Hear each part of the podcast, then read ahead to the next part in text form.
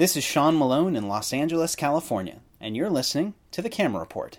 It's summer 2012, and that means your friendly neighborhood Spider-Man is once again slinging webs on the big screen. But according to this month's guest, this amazing Spider-Man inhabits a gritty and realistic world, the likes of which his movie-going fans have never seen. We got to talk to the new film's director of photography and avid Spider-Man fan, John Schwartzman, ASC, about his amazing work on this much-anticipated blockbuster. John has shot more blockbusters than most cinematographers have seen. He is known for that dynamic camera style that made action films like director Michael Bay's The Rock, Armageddon, and Pearl Harbor so memorable. But he's no one-trick pony. He was nominated for an Oscar and won an ASC award for his thoughtful and classically beautiful work on Seabiscuit. And his other credits include The Rookie and Benny and June. He is kind enough to speak to us today about The Amazing Spider-Man, the state-of-the-art Red Epic cameras John borrowed from Peter Jackson's The Hobbit, and about his career in the movies.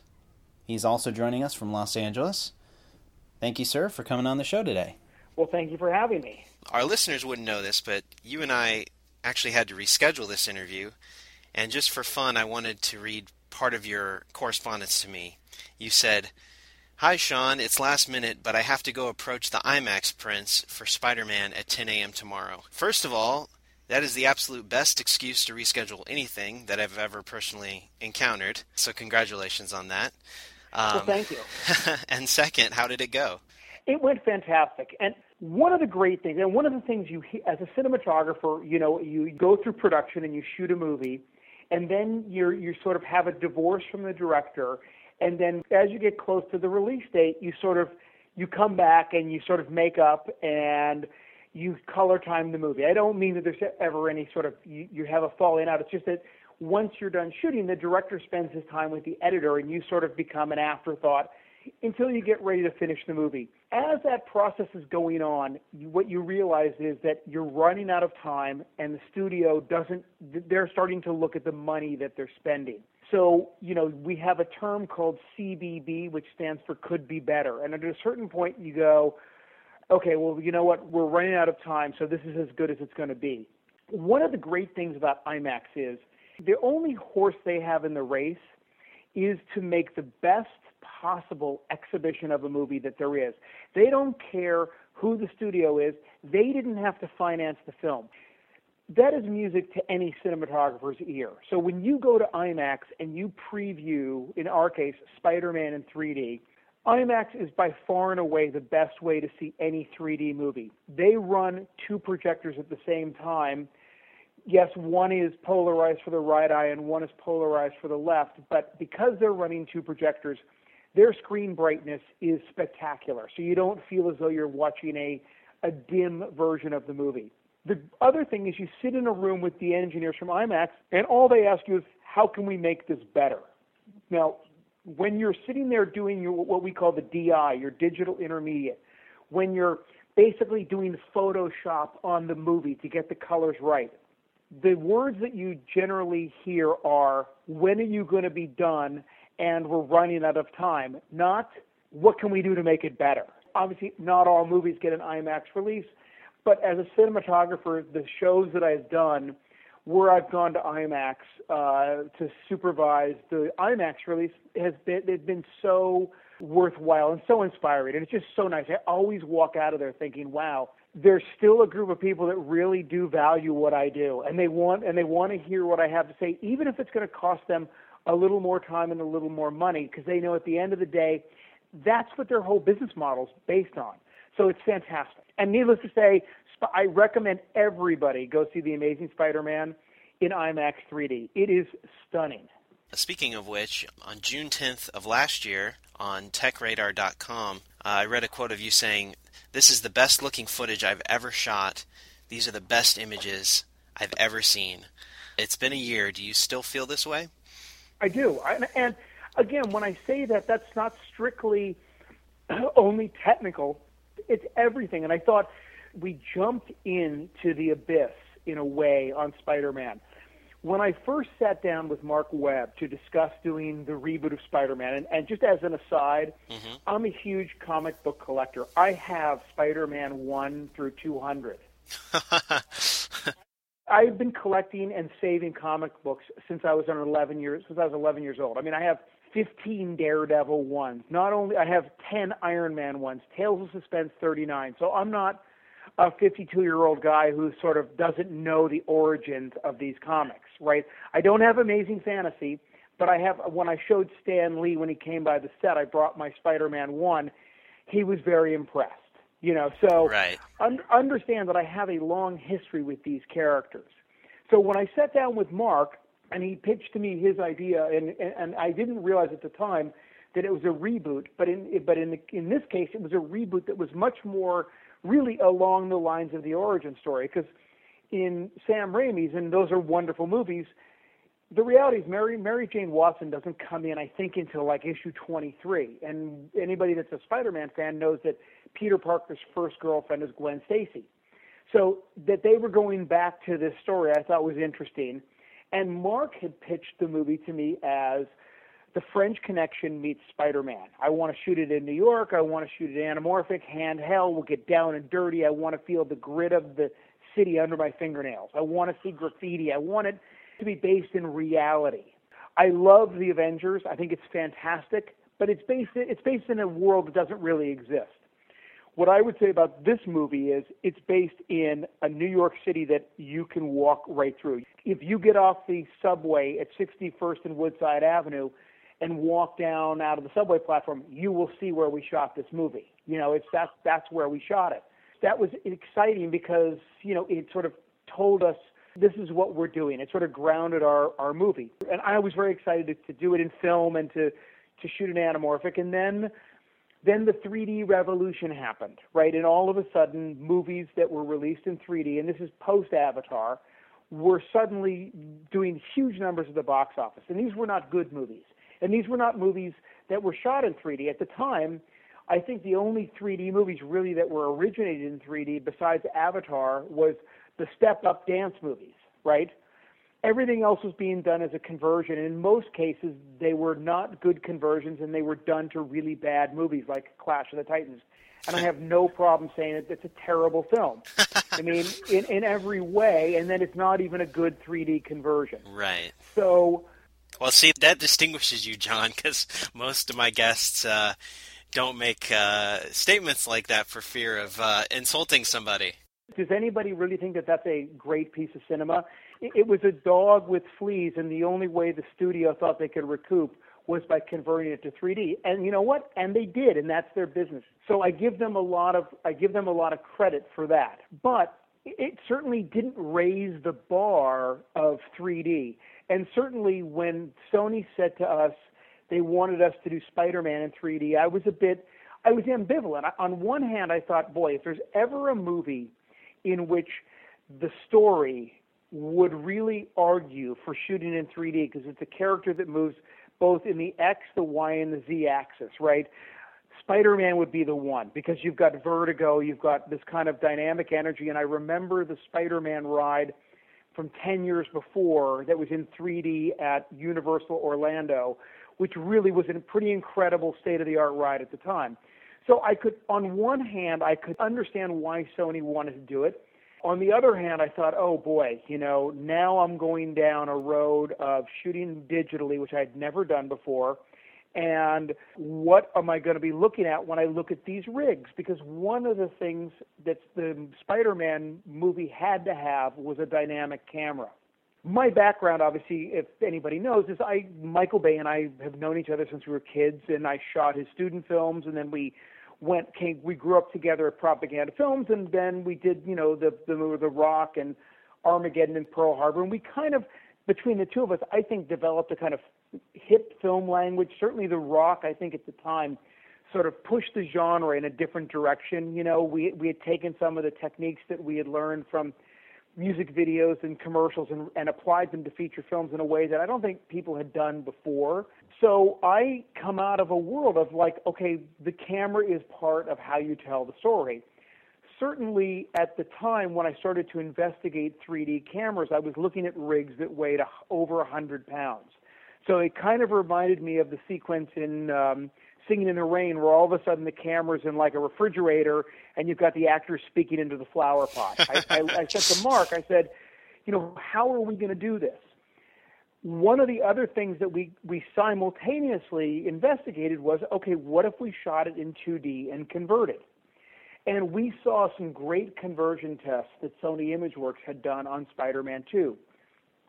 The issue is not that you can't do a good conversion. The issue really is that where in the modern world does the post-production schedule allow you to finish a movie 12 to 14 weeks before it has to be released, so that you can then turn the finished film over to the people that are going to do the dimensionalization. That's what it needs, right? Well, a movie like Spider-Man that's going to have 1,000 visual effect shots, I guarantee you it's never going to happen, right? The only way you could guarantee making the release date on Spider-Man in 3D was to shoot it in 3D. I may be jumping the gun a little bit, but do you think you would have shot it in 3D had the Epic, the smaller Epic, not been available to you?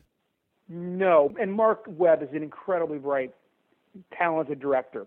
Very early on, he said, you know what, let's get a 3D rig together. Let's go to the top of a hotel in downtown L.A. We went to the top of the L.A. Bonaventure Hotel, and we had a rig where we threw dummies off the roof, and we chased them pointed down with our 3D camera with a technocrane, just to sort of, you know, see what it was like. Like, we would start looking at the skyline and come up and over and point straight down and then crane down. A very dynamic shot, something that was really supposed to get your stomach churning, you know.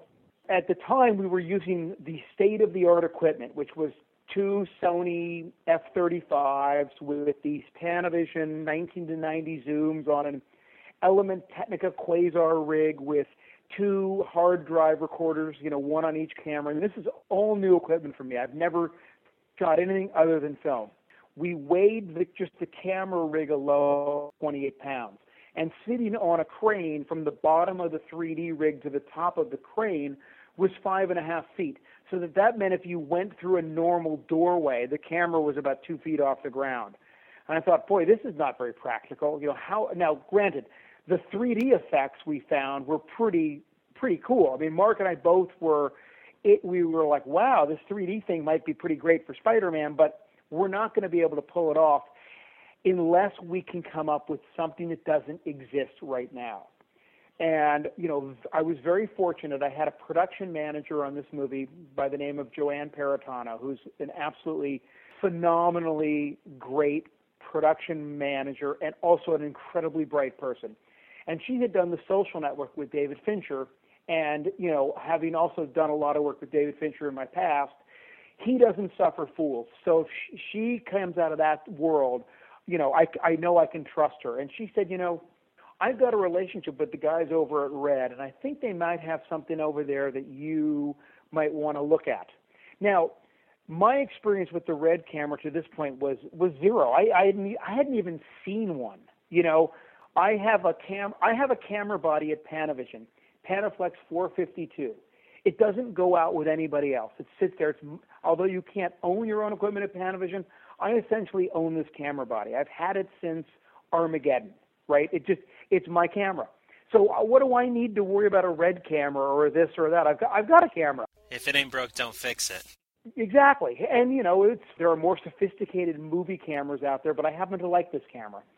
In any case, I took her up and I went over and I met with Ted Shilowitz and Jared Land and Deanan and Jim Jannard over at Red. And I had a really lovely meeting with these guys, and they showed me this camera. At the time, it was a non-working prototype. I want to say this is July of 2010, right? But I looked at it and I thought to myself, man, this thing is the size of a Hasselblad 501. I mean, I know I got a couple of them sitting in my closet. And I realized, and a light bulb went off. And also, you know, to be fair, this camera was really designed, I think, specifically for Peter Jackson, who wanted to shoot The Hobbit in 3D. And as much as I want to say I was the genius that came up with the idea of using the Red Epics in the reality rigs, I really think it was Peter Jackson and Andrew Lesnie who sort of saw that, hey, these 2 Red Epics with 2 Arri Ultra Prime lenses, the Arri Ultra Primes are the lightest set of prime lenses that are super high quality that exist in the world.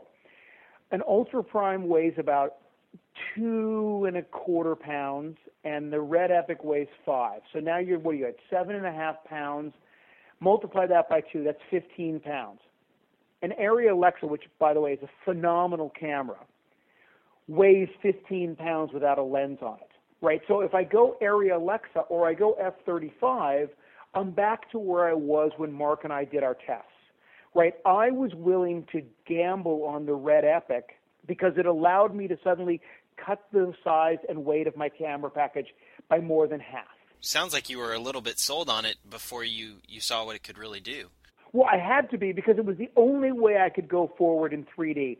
Having said that, the other thing was that I had gone to Sony. The engineering people from Japan had come out to meet with me, and I asked them if they could build me what we call a T-head camera, which is essentially the lens mount and the image sensor, and then you would run a large fiber optic cable of whatever length you wanted because it's fiber optic to basically all of the camera processing.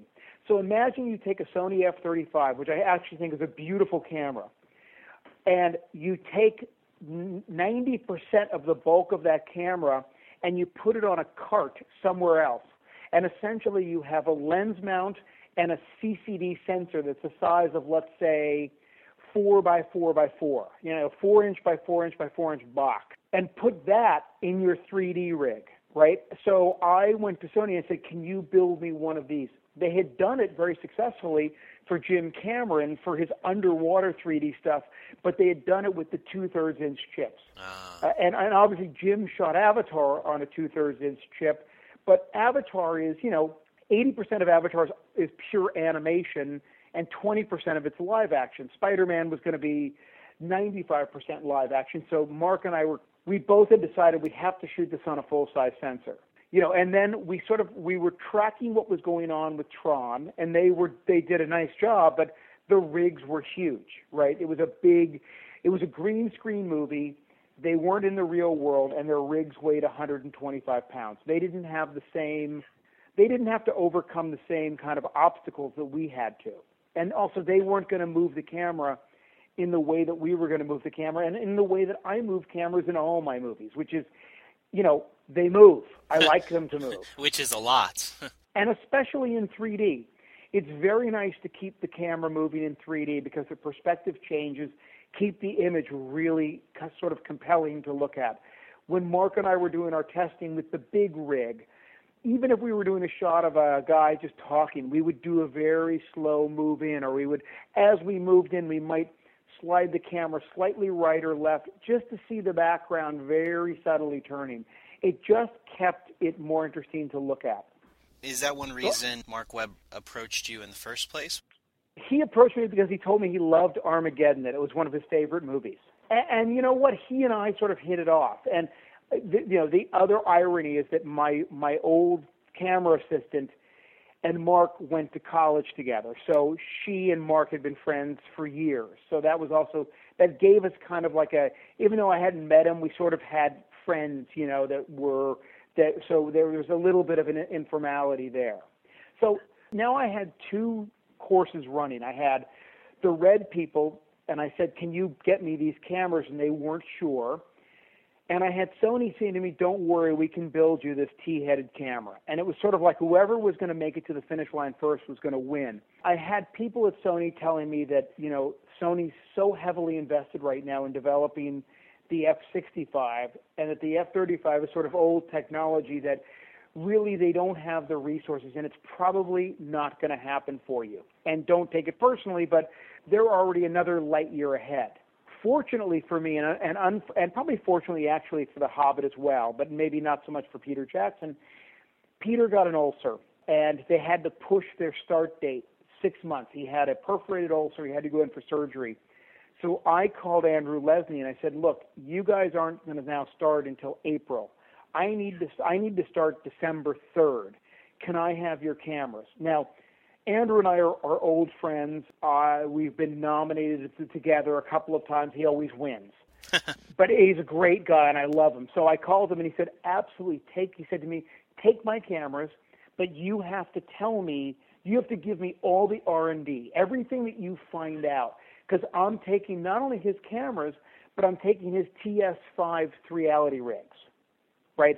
Basically, I am jumping ahead of the line, right? The new Ferrari's been announced, and I get to be the first one to get it. While the owner is sitting in the corner watching you drive it. Yeah, because he's got to have his hemorrhoids operated on, and he can't sit in the seat. Right. So it's both scary and a great opportunity. So now I have to go to Sony and present them with the idea that we're going to do a $200 million movie that's their flagship franchise, not with the Sony product. Now, that's not by my choice.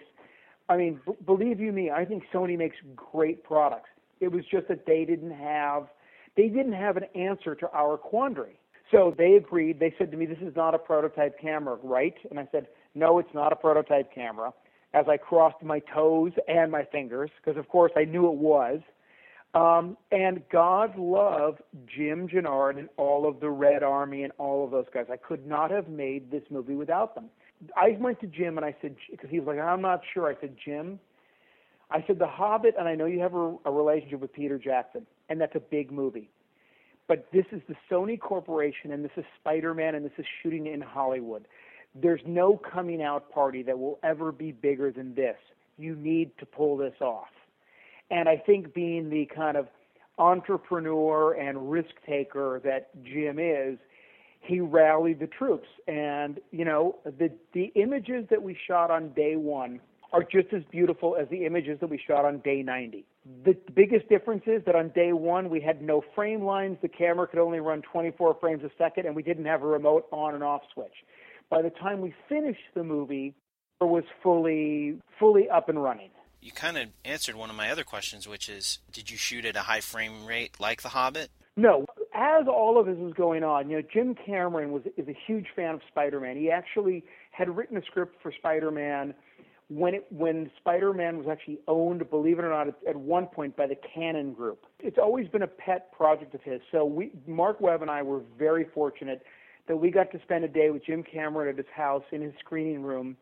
Basically, you know, sort of taking, we would watch Avatar with him, and he had it loaded into his computerized projection system in such a way that he could sort of deconstruct any shot or any scene. So we would look at the flying scene, and all of a sudden, by the time he stripped it back, it was Zoe Saldana on a 55-gallon oil drum being run around a green screen with a couple of grips. You know, right. Or Natiri Fry, and it was really spectacular. You know, Jim was the one, and so Jim said to us, you got to shoot 48 frames a second. It'll make it better. All the issues of panning and strobing will go away. And so the reality is, though, remember, you take a movie like Spider-Man, and it's going to, let's say, have 1,000 visual effect shots. Now you shoot it in 3D. Now it's got 2,000 visual effect shots. Now you shoot it at 48 frames a second. It's essentially got 4,000 visual effect shots. At some point, there's not enough. Although the projectors can project at that speed, there was nothing else that could keep up with us. I mean, we shot Spider-Man, and our image size we shot 240 was 4.5K. That had never been done before. We put in a 4 petabyte sand of storage in the editing room.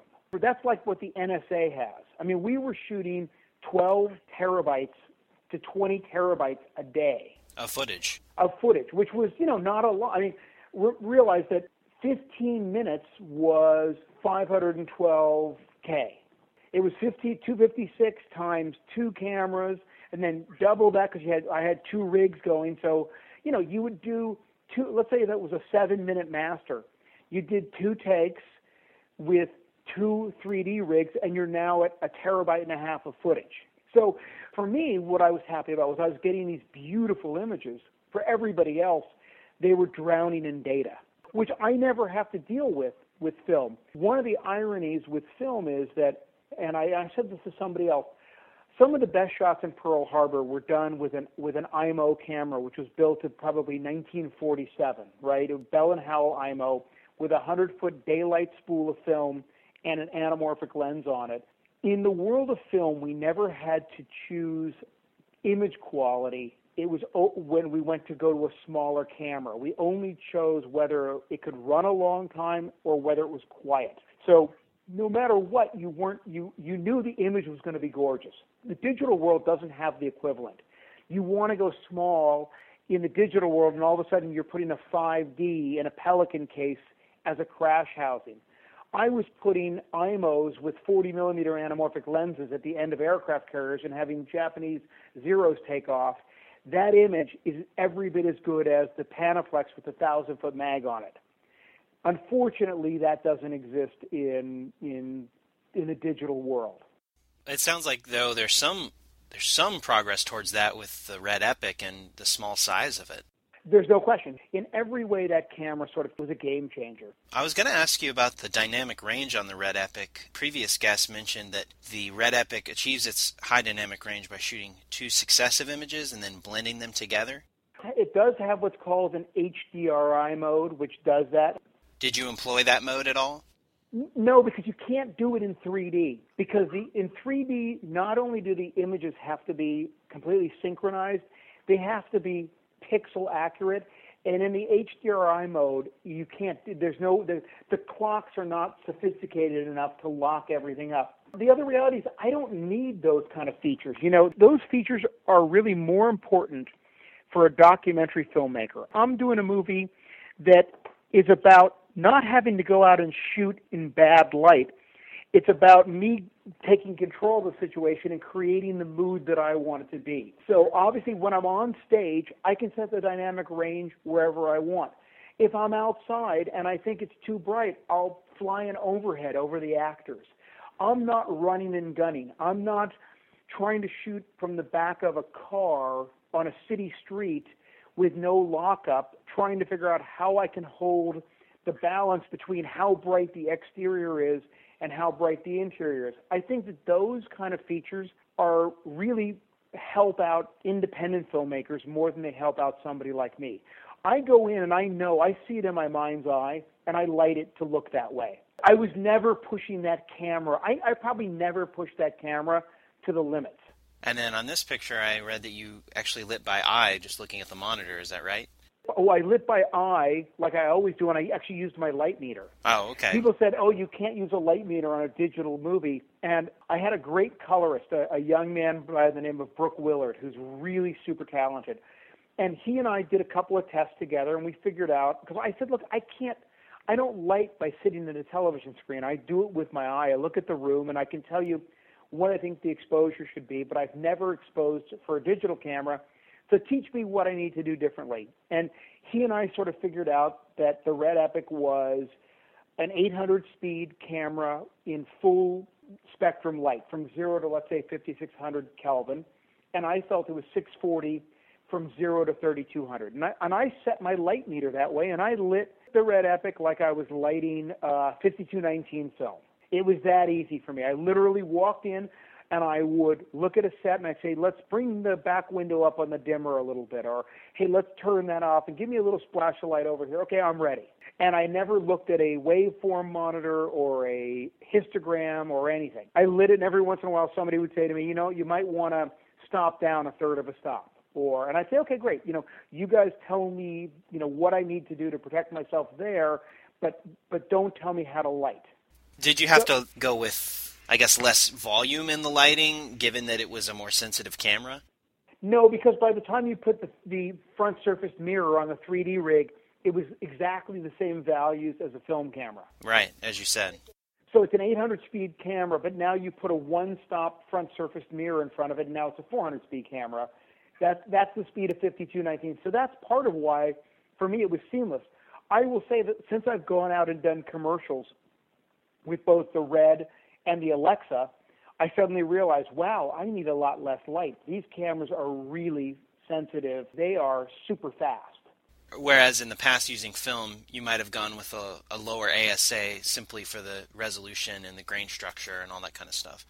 Yeah, or conversely, sometimes you go for a higher ASA. For instance, when you're shooting slightly older female lead actresses, you may want to go with a faster film stock because it's got slightly less resolution. But those are all things that you do as a cinematographer. You pick the right stock for the right face. Emma Stone, you could shoot with anything in the world. She's got an absolutely, she's absolutely beautiful, and she's got perfect skin. Blythe Danner is an absolutely beautiful woman, but she, to me, I thought she looked better with 500 speed film, which has slightly less resolution than 200 speed film. But that's taste and aesthetics. I mean, there's no right or wrong there. It's what do you like.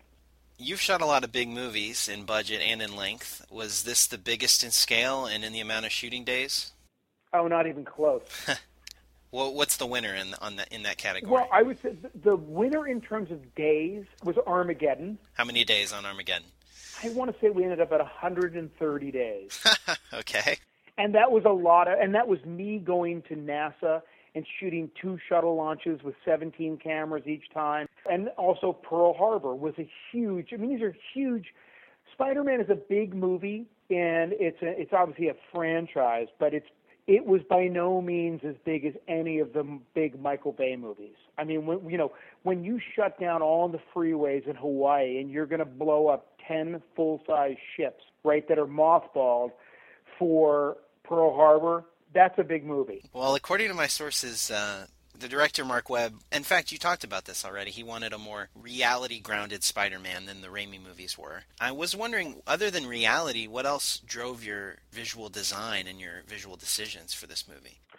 Well, I mean, really that and sort of Riva's production design. I mean, I want to say in the back of our minds, I mean, and Mark really kept us honest at all times, and it was really important for him that this movie be grounded in reality. I mean, the Oscorp building that we chose for the movie is based on a real building in New York that was Sir Norman Foster built, and we just extended it. We shot the whole sort of, you'll see in the movie when they go to Oscorp, that's shot in New York, in this building. So every time Mark could make it for real.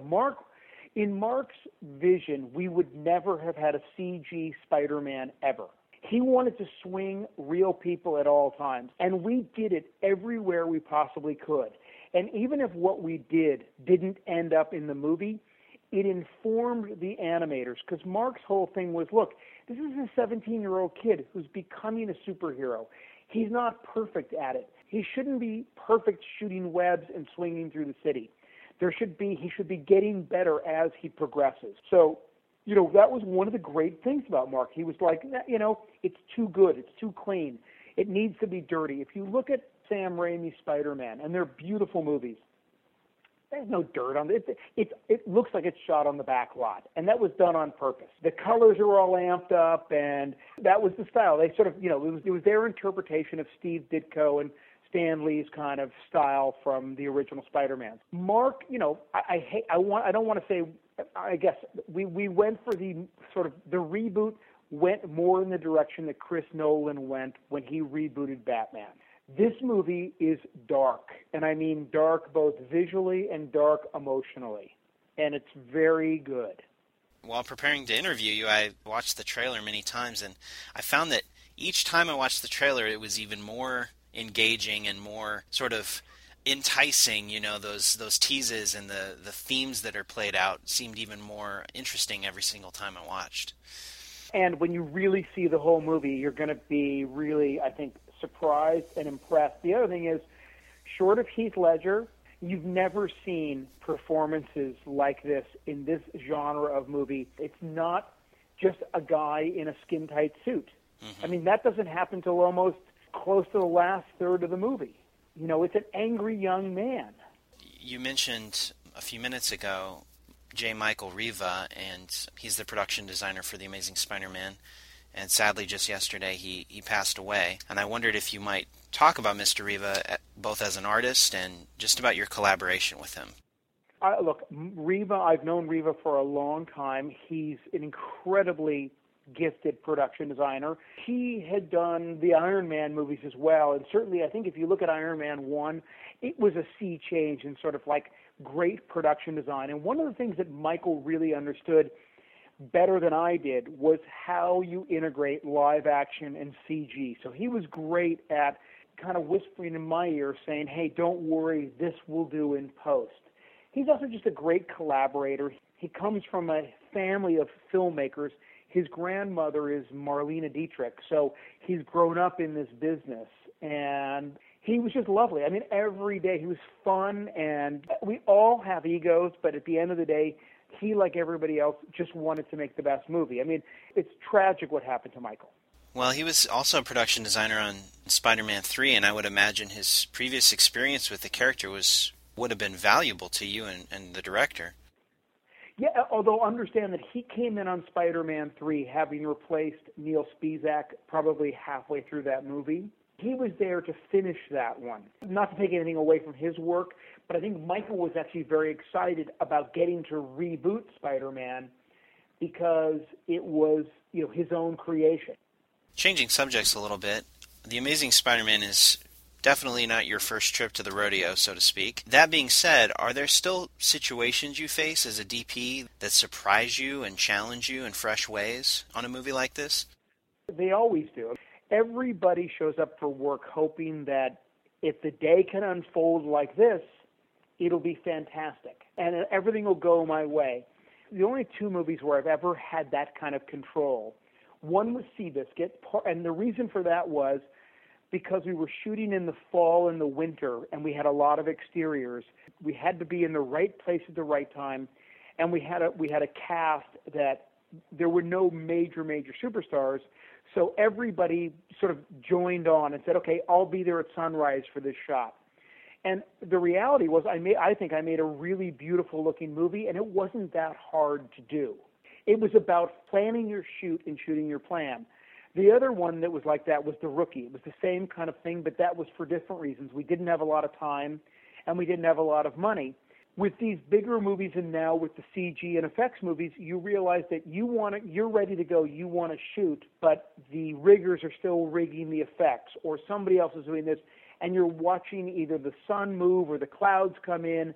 So now you've got to be backed up with, okay, what do I do if it's an overcast day? Well, I better have some big lights on a crane at the back edge of the field over there. You end up sort of, hedging your bets. The bigger the movie, the more you are like a hedge fund manager. The smaller the movie, the more you hope that people rely on the fact that you say, we should be here in the morning and there in the afternoon. And if you follow my plan, we can move very quickly. Well, that sounds a little bit like the opposite of what most people and myself would think. I would think on a movie like Spider-Man, you have so many resources that would lend itself toward, I guess, quote unquote, more perfect filmmaking. But what you're saying is the opposite. It is the opposite. There are so many moving parts. There are so many things going on that it becomes harder to ride herd as a cinematographer on the big movies than it does on the smaller ones. And, at the end of the day, whether it's a $200 million movie or a $2 million movie, if you're shooting day exterior, you've gone to this location and you've said to somebody, look, this location is really beautiful from 8:30 in the morning to 11. Do you think we can get this done? If you don't, then what you have to do is figure out, okay, so how am I going to make it look like it's 8:30 in the morning for 2 days? Speaking of lighting, I find that so many of your compositions and your lighting style are really quite painterly, and I wondered, are you a student of painting?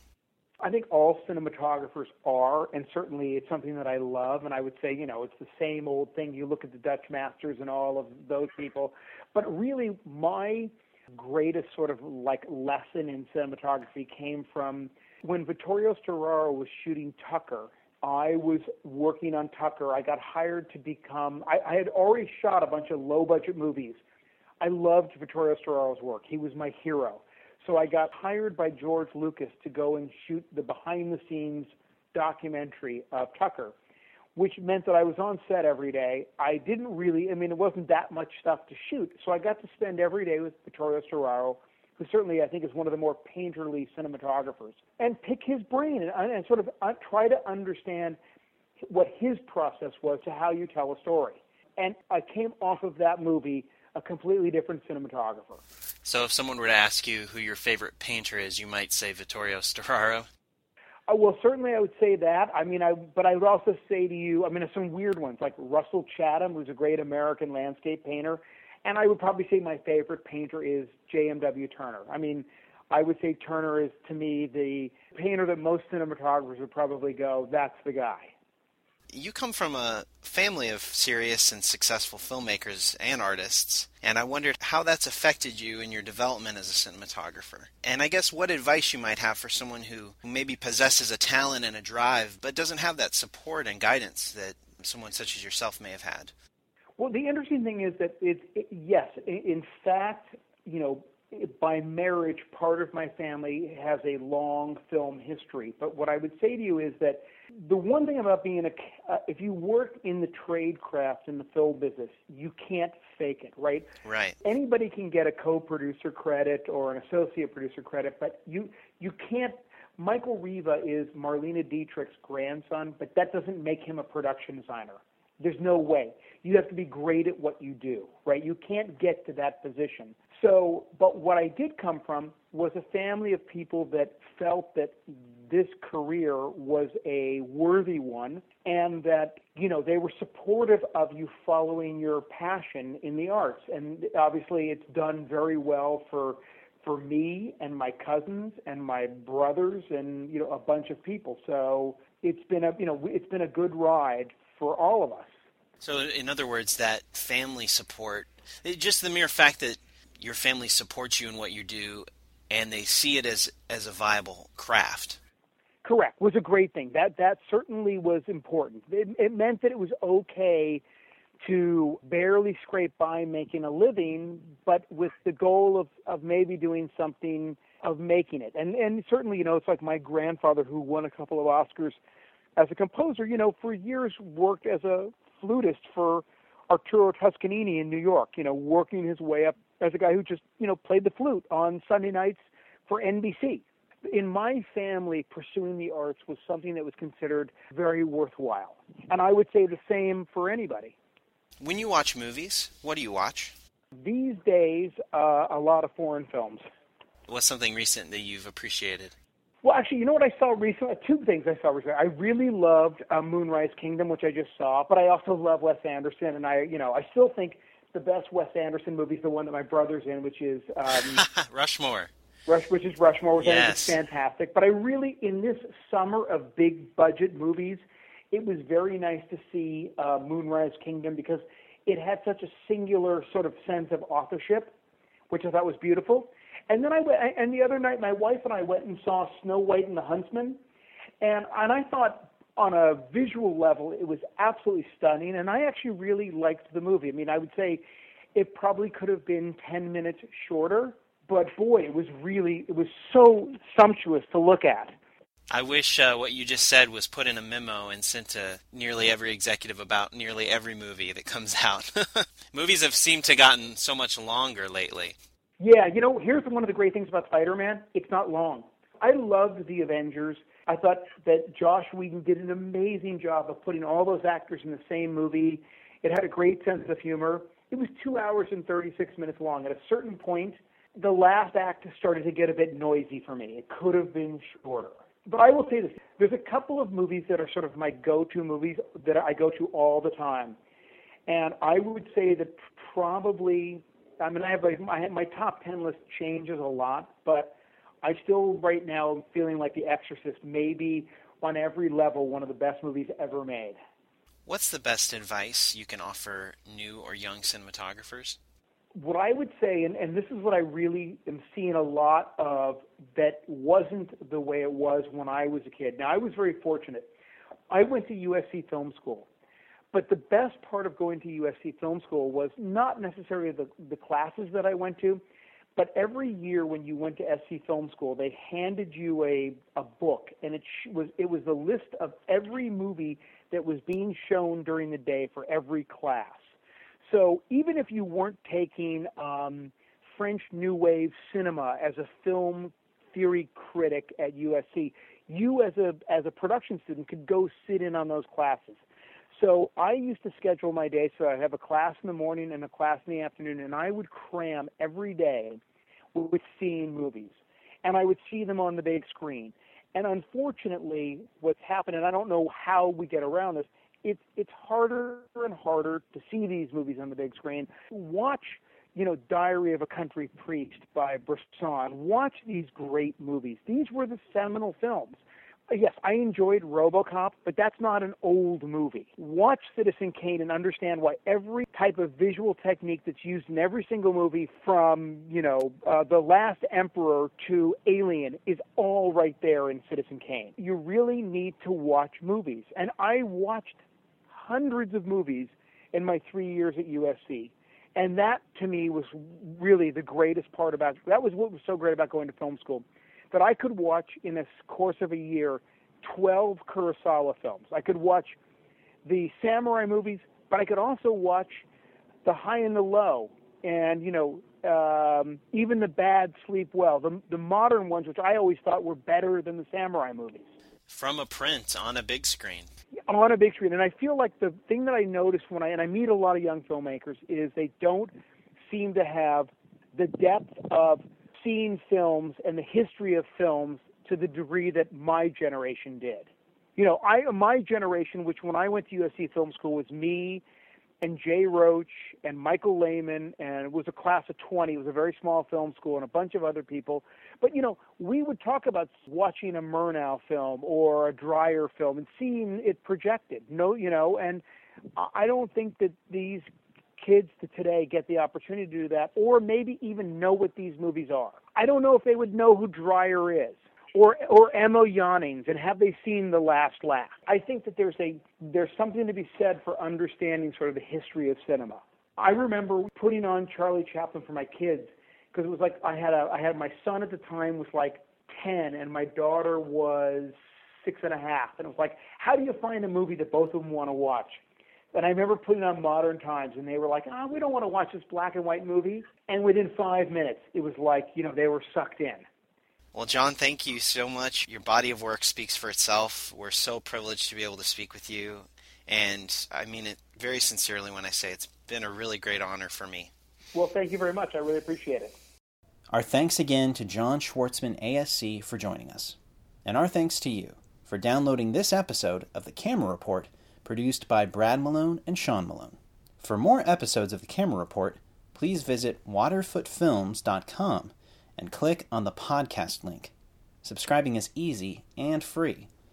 Also, search for Waterfoot Films on Facebook and then like us to see updates.